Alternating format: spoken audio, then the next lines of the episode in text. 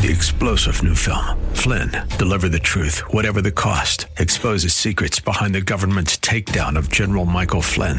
Flynn knew what the intel world had been up to. He ordered the first audit of the use of contractors. This set off alarm bells. He told the truth. He was the most dangerous person for Donald Trump to hire. They had to get rid of Flynn. Flynn, deliver the truth, whatever the cost. Available now. Watch it today. Go to salemnow.com. Salemnow.com. Thanks for listening to the Town Hall Review with Hugh Hewitt podcast, bringing to you the best voices on the stories and issues that matter. Helping make it all possible is the generous partnership with the Pepperdine Graduate School of Public Policy. Here's a piece yours truly hosted that I trust you will enjoy. It's been a long time since George Will and I have sat down to talk, and many of you know a terrible event happened in November of 2016 that may have driven a wedge between us, and we have to we have to bridge that divide because in in November of 2016 we all know what happened. The Cubs beat the Indians in the World Series, and therefore uh, George Will and I just really can't talk much anymore. Welcome back, George. It's great to have you it's not my fault that this year the Minnesota Twins woke up and decided they were the 1927 Yankees. That will not last. That will not last. But the thing, okay. the things that will last are the subject of the conservative sensibility, your brand new book. And I've got to say, first of all, it's wonderful. And secondly, I've done something with the conservative sensibility I've never done before. I actually bought the book because I wanted to listen to it Peter Ganim reads it quite eloquently. And normally people, and you sent me the book, but I wanted to listen to this one because I sense it's your magnum opus. And having listened to most of it now, is that what you consider it to be? It is. I, I almost jocularly considered naming it my closing argument, but I'm not going anywhere. That's too valedictory. Yes, it, it's a summation of uh, how I think the conservative sensibility which is a way of seeing and experiencing and anticipating events, plays across great questions from foreign policy and education to political economy and the problem of equality of opportunity, a range of policy issues. But when I say sensibility, I mean more than an attitude, but less than an agenda. It's more about a way of seeing.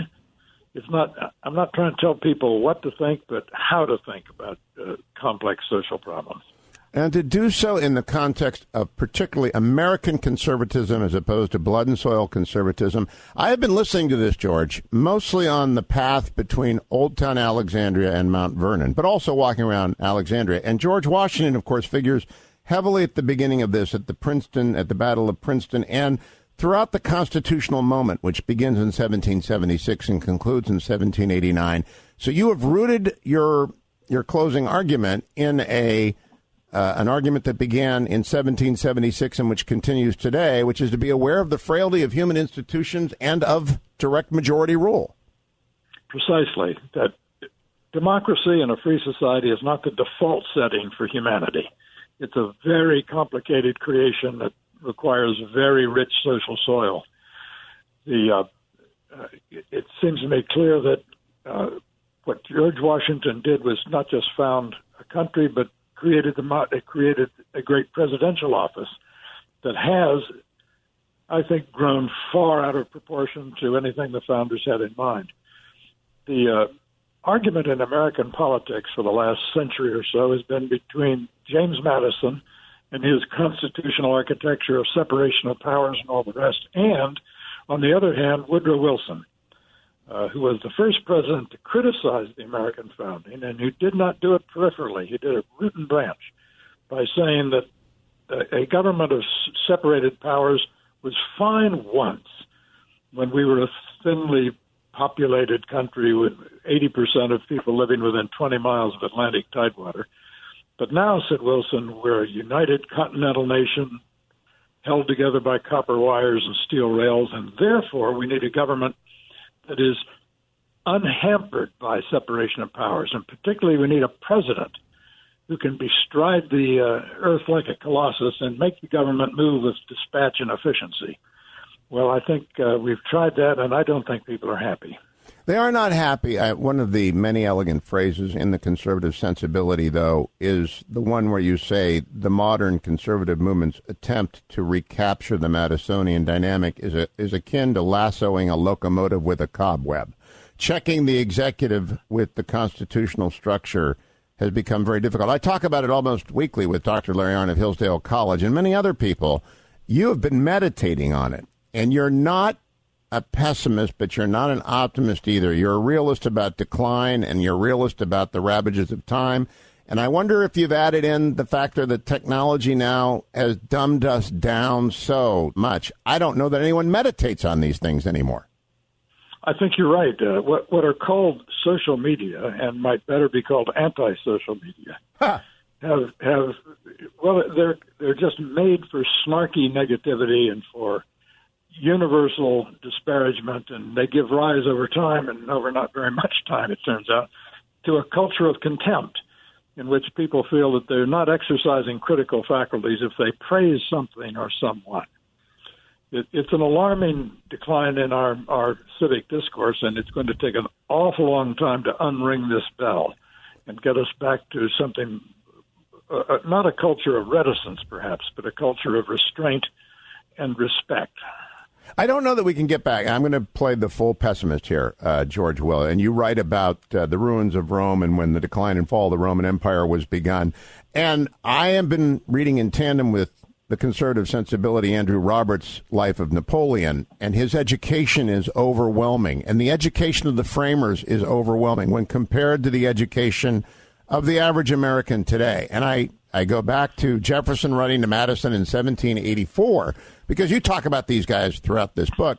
Jefferson writes to him, the proposition for a convention has had the result I expected. If one could be obtained, I do not know whether it would do more harm than good. While Mr. Patrick Henry lives, another bad constitution would be formed and saddled forever on us.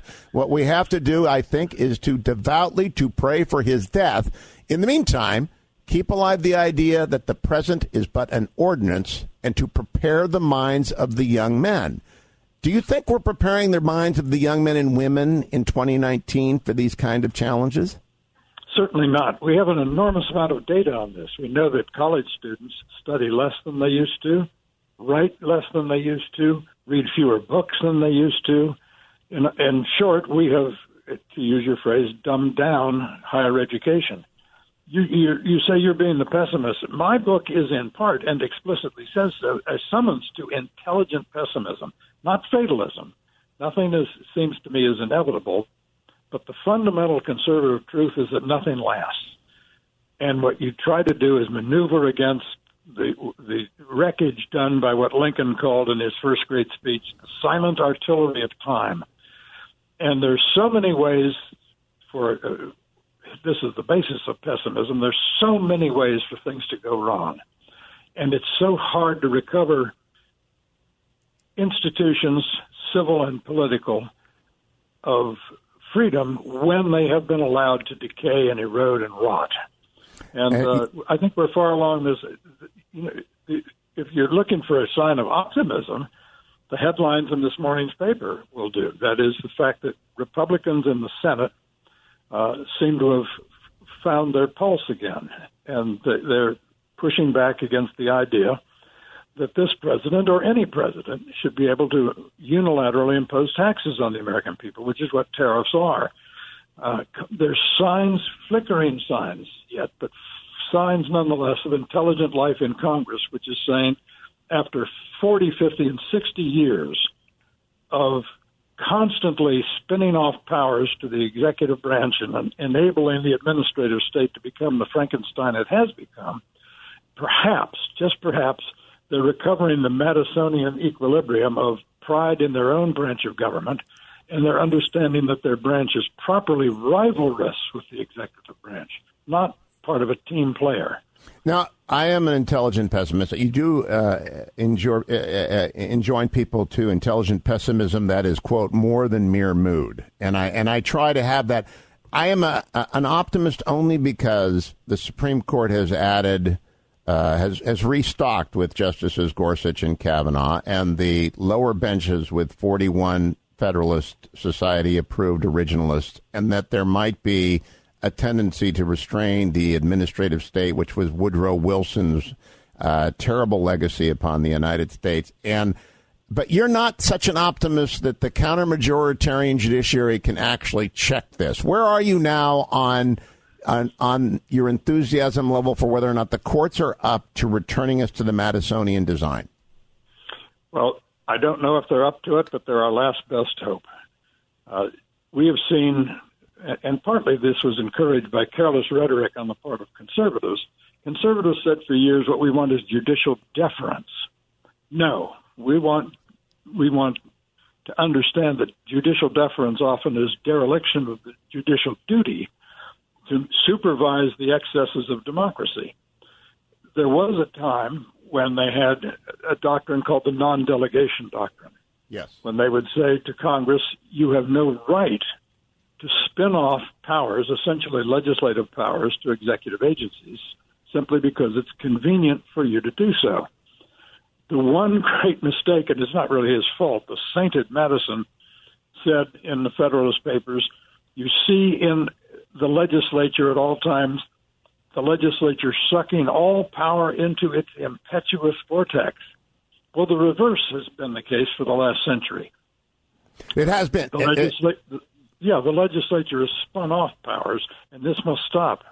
They, they do. They're addicted to attention, but they are not addicted to responsibility. Let me talk about the good news in the conservative sensibility, and that is actually its focus, often very subtle, on Lincoln. And I, wa- I want to quote maybe the best line in the book: Lincoln, the most luminous career in the history of American democracy, the most morally edifying career in the history of world politics.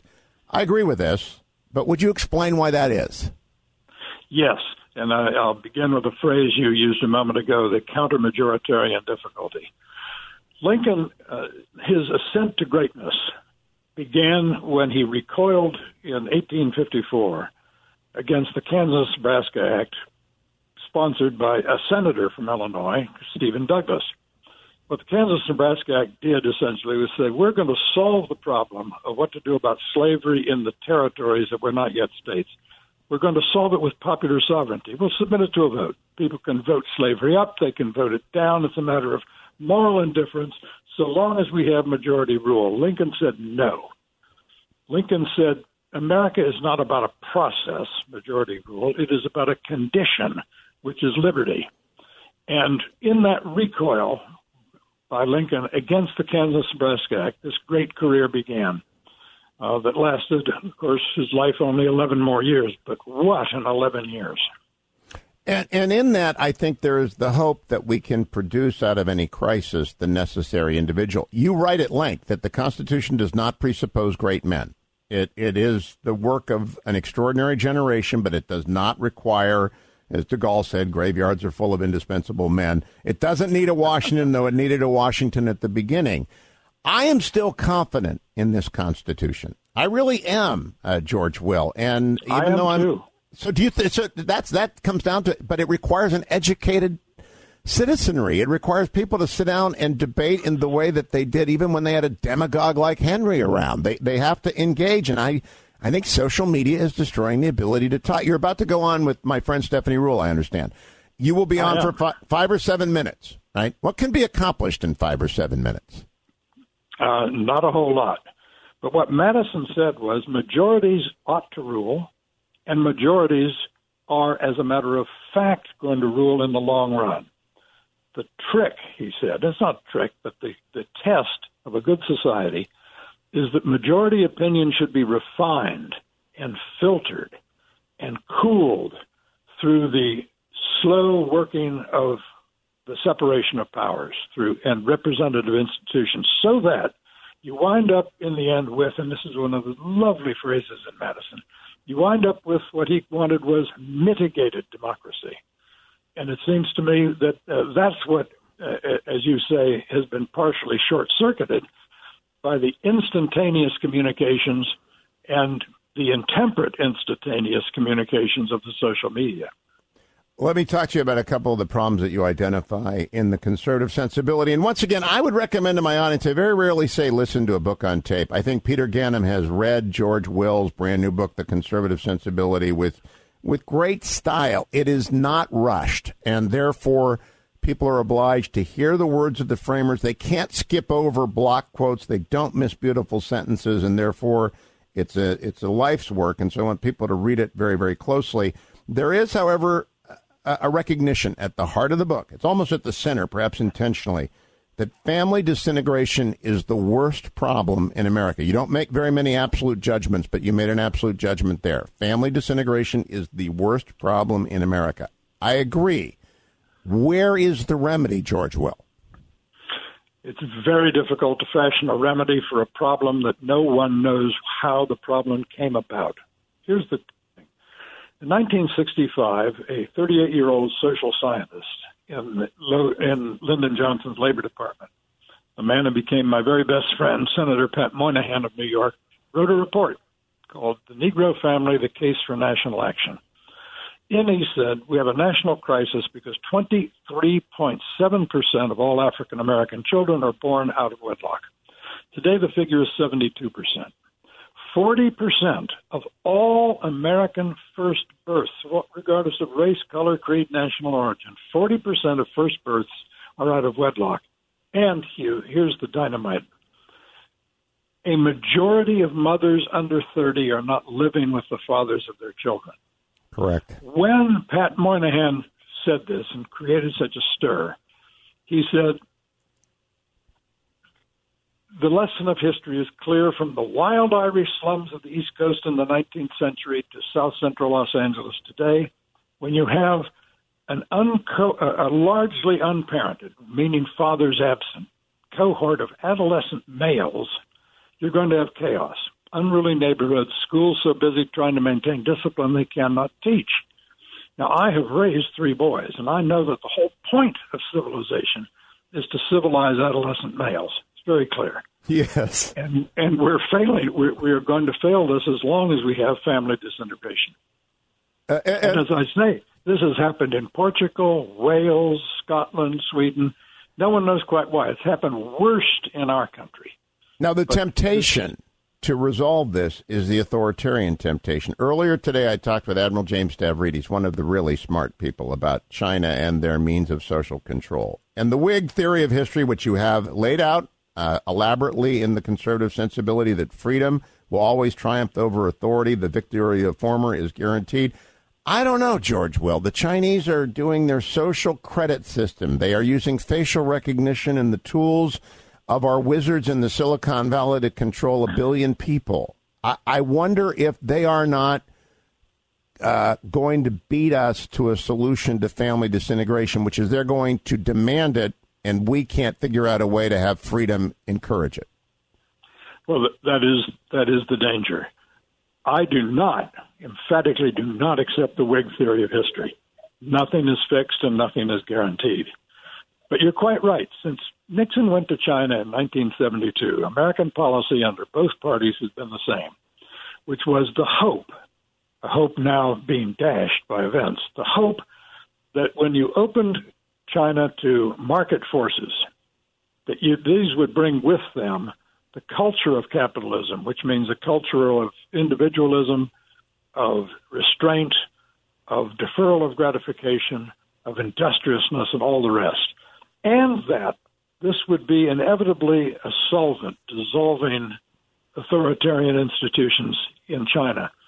The grim truth, which you have efficiently outlined, is that China has is now in the process of showing, with the use of the new information technologies, which means the use of surveillance technologies, that you can have robust economic growth compatible with an authoritarian regime. And that is alarming in so many different ways.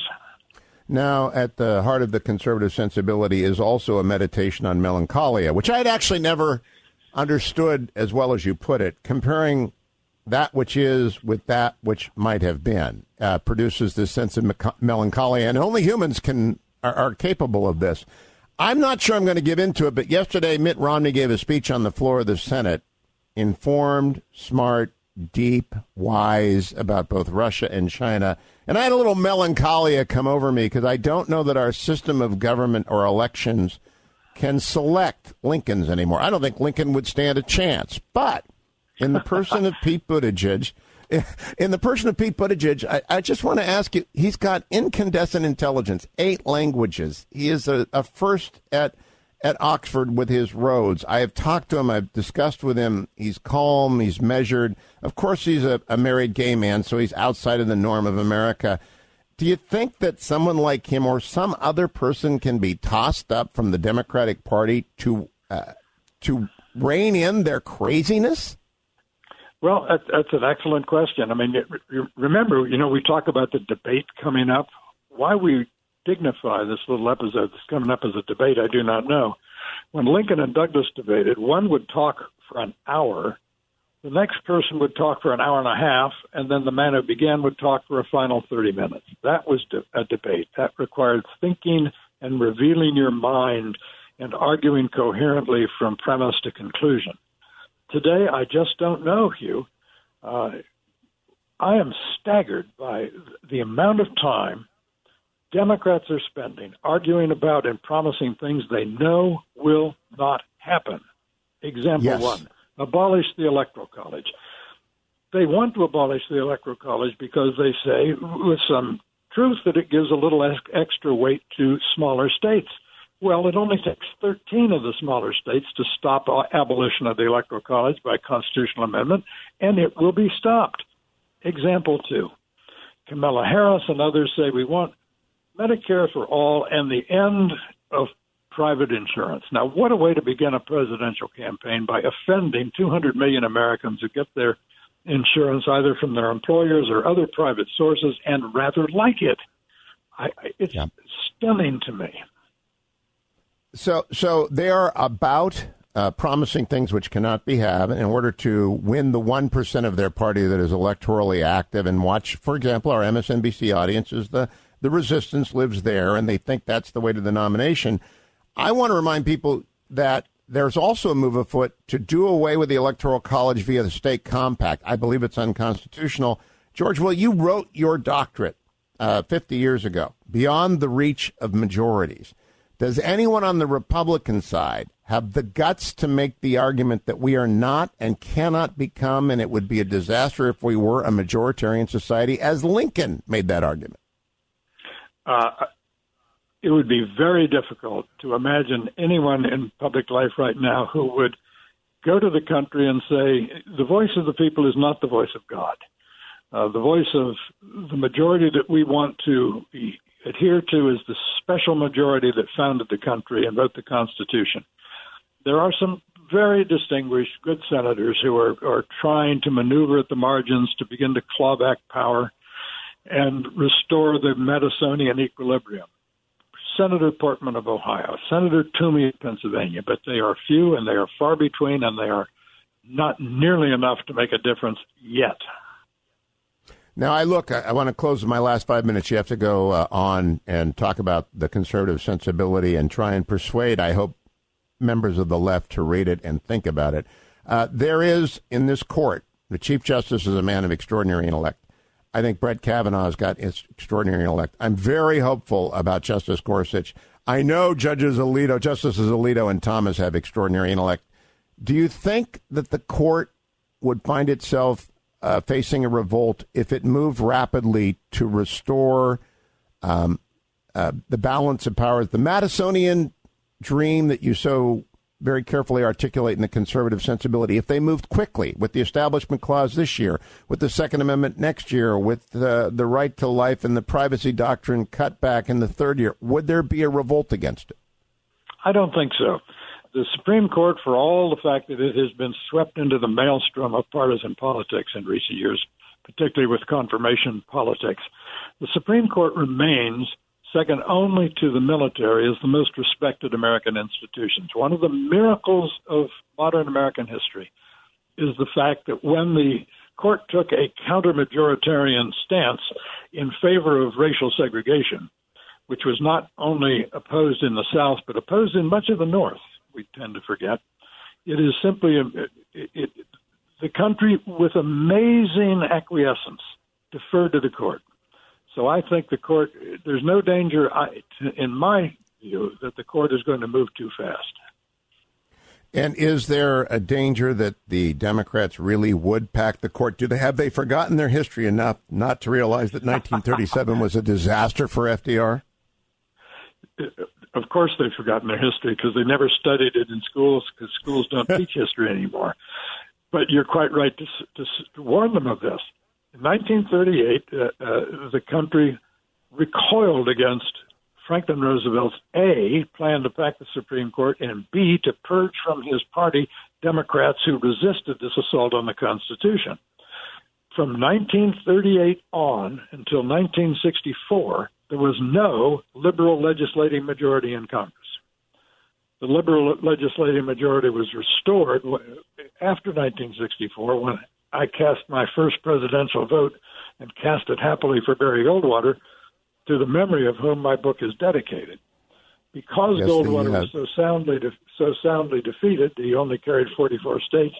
Lyndon Johnson swept into Congress a liberal legislative majority, and what they did, fulfilling their entire wish list, was begin the decline of respect for government. In 1970, Hugh, 70% of the, I'm sorry, 1964, 70% of the American people said they trusted the federal government to do the right thing all the time or almost all the time.